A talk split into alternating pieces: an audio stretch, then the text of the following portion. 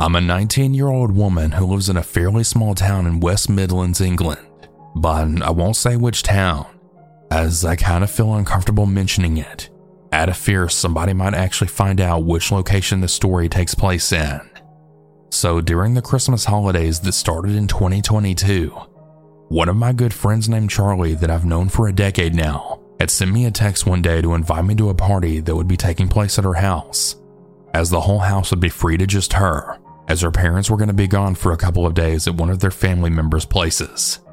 This wasn't any Christmas party or anything. It was just one of those rare parties that someone has whenever their parents are gone. And so the day after, she had sent me an invitation text. The party started around 5 p.m., as it was already dark outside, as it was winter, of course. When I got there, literally at the start of the party, the house was filled with lots of people. Mostly just teenagers and people that I didn't even know. Which I later found out that even Charlie didn't know most of these people, because they were friends of her friends that were also at the party, because Charlie told everybody to bring as many friends as they wanted. So now you have all these strangers everywhere in the house, but it seemed like she didn't mind it. There was a lot going on in that house though. Most people were already super pissed just an hour after the party started. Basically, everyone was dancing and just shouting all the time, having a pretty good time. But some people, especially the group of lads that were friends, seemed very inappropriate, and a lot of fights started throughout the night. Me, Charlie, and my other good friend Olivia were basically just sitting on the sofa in the living room. We had ate food and drank way too much, but I made sure not to drink too much as them, as I didn't want to get drunk, especially in a place with people like this. So it's a few hours into the party now, and I'm still sat in the same spot when I look over to the left of the room and I look past a few of the people just standing around. I see this guy sitting on a chair on the other side of the room, and he's just staring at me. And as soon as he realized that I saw him looking at me, this big disturbing smile then appeared on his face, and he just continued to stare. He gave me this strange wave by wiggling his fingers, and then he simply stood up and then walked away to a different room while staring at me. I was weirded out by this, but I also thought to myself, well, maybe it was someone I know that I didn't recognize. Because after all, I didn't see his face that well to be honest, as the hat he was wearing created a shadow on most of his face because of the light directly above him from where he was sitting. And while we're talking about his hat, let me describe it. It was this blue Cookie Monster bucket hat, and he was also wearing these pink and white baggy bottoms and a fluffy white hoodie with cute teddy bears all over it and his fingernails were painted all these different colors, mostly just black though. So, yeah, this guy did have a fairly strange style, but I did kind of like it. He looked very young too, like maybe 15 to 16 years old. I asked Charlie and Olivia if they knew who that guy was, which I'll just call him the cookie hat guy for now. They both said no, but the look on their faces told me that they must have seen his strange behavior too. About a half an hour later, I really needed to pee. And so I stood up, made my way to the stairs, and as soon as I made it to the stairs, I looked up, and I again saw the cookie hat guy. He was peeking from behind a wall upstairs to the left, and I stopped dead in my tracks. As soon as he saw that I noticed him, he very slowly moved his head back behind the wall. It was at this point that I was starting to feel somewhat scared of this guy. Like, what is he even doing acting like this? And I don't even know him. At this point, I was hesitating whether or not I should actually go up the stairs or not, but I desperately needed the bathroom. So I slowly made my way up there. The bathroom was on the right, away from the creep, and so as soon as I got upstairs, I then rushed to the bathroom and I locked myself in. As I'm sitting on the toilet, I see two separate shadows appear on the light on the bottom of the door where I can see the light outside the bathroom in the hallway. It's pretty dark inside the bathroom, and there was the smaller light inside of there that really lit up most of the room. But it was still dark enough to see the light of the hallway on the bottom of the door. I can only assume then it was probably just somebody's feet creating the shadows that's standing right outside the bathroom door, and whoever this is is probably someone who also came up the stairs to use the bathroom. But as I'm just sitting there, this person is literally just standing there, not doing anything, not knocking or trying to come into the bathroom or anything. They're just standing there. After about a minute of this person just standing there and not moving, I hear a strange sound on the bathroom door, which sounds like this person is just drumming their fingers on the outside of the door. And after a few seconds of that, the person then begins scratching on the door with their nails. At this point, I'm realizing that this person is most likely the same creepy cookie hat guy, and he's trying to scare me or something. But I didn't know for sure if it was him or not. It was really weird that I didn't know what to do, and so I just simply said, Um, there's someone in here, just to try and make this person realize that someone's in the bathroom and to make them leave. And as soon as I said that, the noises stopped. Then, I began seeing a bigger shadow appear on the light on the bottom of the door, and I actually started hearing sniffing noises on the bottom of the door. That then made me realize that the shadow is now somebody's head on the floor. Then I actually see someone slide their fingers inside the room through the gap on the bottom of the door, and this person's fingers had black and blue nails on them. Then confirming my theory that this is indeed the cookie hat guy, and he's being a complete weirdo. I was so weirded out and confused on what I was looking at that I just sat there for a while, just staring. I eventually broke out of it and I then loudly said, Hey, what the hell are you doing? This caused the guy to stop sniffing, and he slowly pulled his hand back from underneath the door. This guy then went back to just standing there in the middle of the doorway, not doing anything. Then the light in the hallway slowly disappeared. Probably because he turned the lights off so I couldn't see his shadow anymore. He then started to laugh very creepily for about a few seconds before stopping. I was understandably scared, and I wanted to text my friends to come up here to try and get this guy away from me. But then I realized I'd left my damn phone downstairs. My next plan was to shout for my friend to get up here, but I knew she wouldn't hear me as it was way too loud downstairs. So, after I was done doing my business, I wanted to obviously go back downstairs, but I was petrified because I didn't even know if the guy was still just standing there or not. So, after giving it a few minutes, I quickly opened the door, and what I saw disturbed me. Inside of the room opposite from where I'm standing, there's a bed in the corner, and it's the same guy, the cookie hat guy. He's just lying down on the bed in a fetal position, rocking back and forth, singing quietly to himself. And about three seconds later, he just stops singing and moving, looks up at me, and he then quickly grabs a blanket, pulling it up to his nose, his eyes going wide, I guess in a response to me seeing him. I then quickly rush downstairs back to my friends, a little bit in shock. Charlie and Olivia had immediately realized that something was definitely wrong. They then began asking me what happened, and I explained everything. They were clearly weirded out and they were also just as confused like I was. Charlie then decided to go upstairs to confront the creep. But when she came back down to us, she said she went into the room where he was inside of, and she actually found him hiding in the closet drawing these strange childlike drawings on paper. She then told him to leave her house, and after giving her a strange smile, he stood up, walked outside of the room, and then most likely walked outside of the house. After a few minutes, Olivia and I started walking to the kitchen to get more food from the fridge. And as soon as I stepped inside, I could not believe what I had witnessed. I once again saw the cookie hat guy acting like a completely normal person now. He's just standing there having a laugh and joking around with all the other guys in there. He was actually very well spoken and he seemed very smart. I was so confused because the way he was acting upstairs was completely different to how he was acting now. Like an insane creep. And now he's down here where people are, being a completely different person and being social. He didn't notice me because of how loud it was, and because of how many people were crowded inside the room.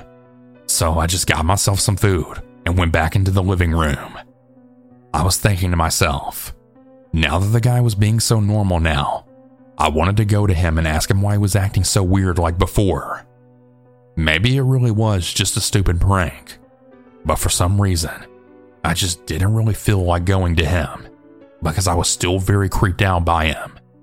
Well, around 2 a.m. in the morning, when the party finally started to calm down and pretty much everyone began to sleep in random areas of the house as they were all really drunk, including Olivia and Charlie, who went to take a nap somewhere.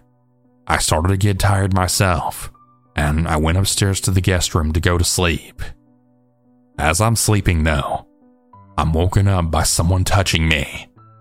And when I finally realize what's going on from just waking up, I then see that it's the cookie hat guy. He's slowly brushing his hand through my hair.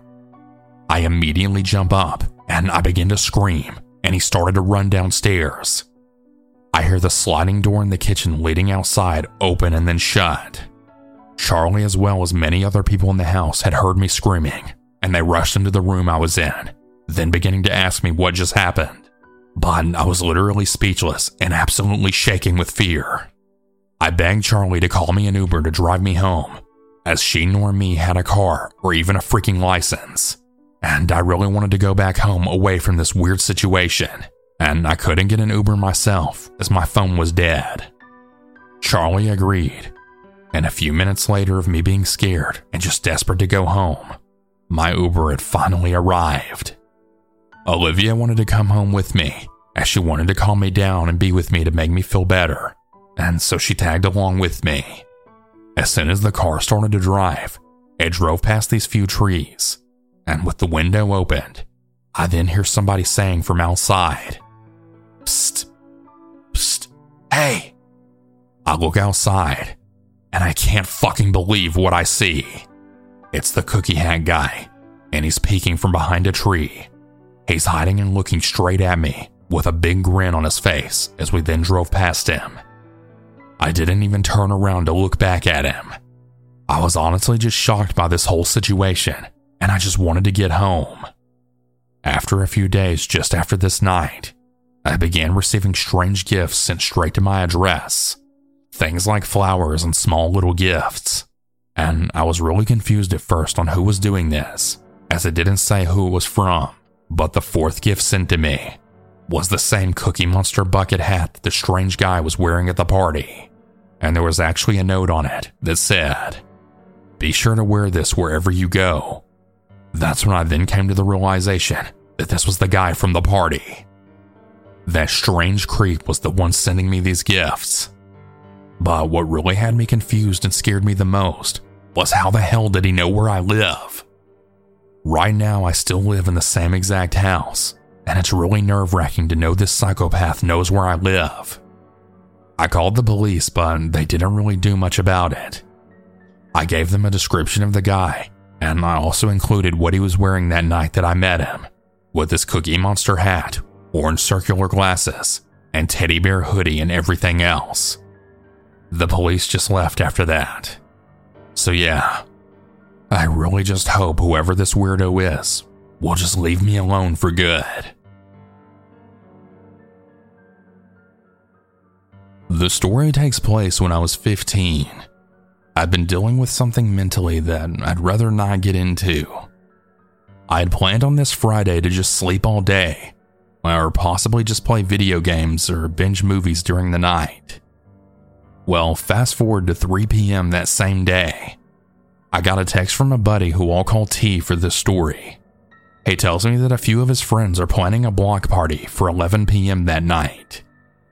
I'd really been stressing out, and I figured the party would be a good chance to unwind and have a good time.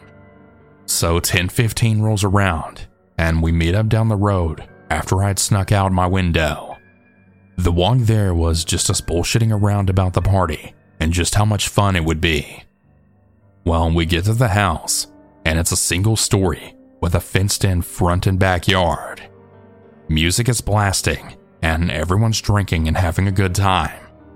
I'd had a few beers, but T was even more drunk than I was. Everything was fine, until I heard someone slam so hard on their car brakes that they squealed. It was so loud that it was actually audible above the music.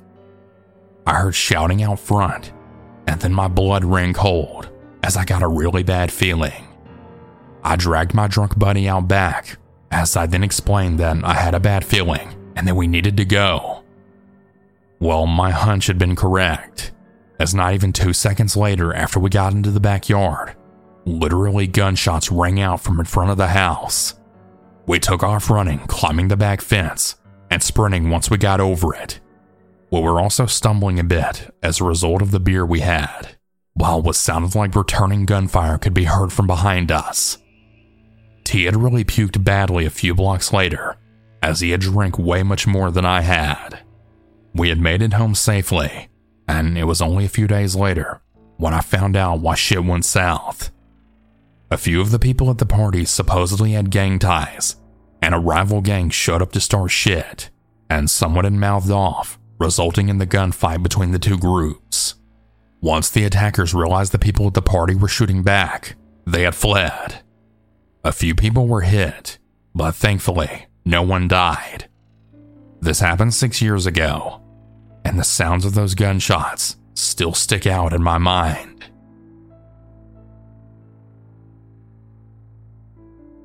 Hi, I'm a 31 year old dad now, and I live in New Zealand. Back when I was in my early 20s, I had moved back into my parents' house after our breakup.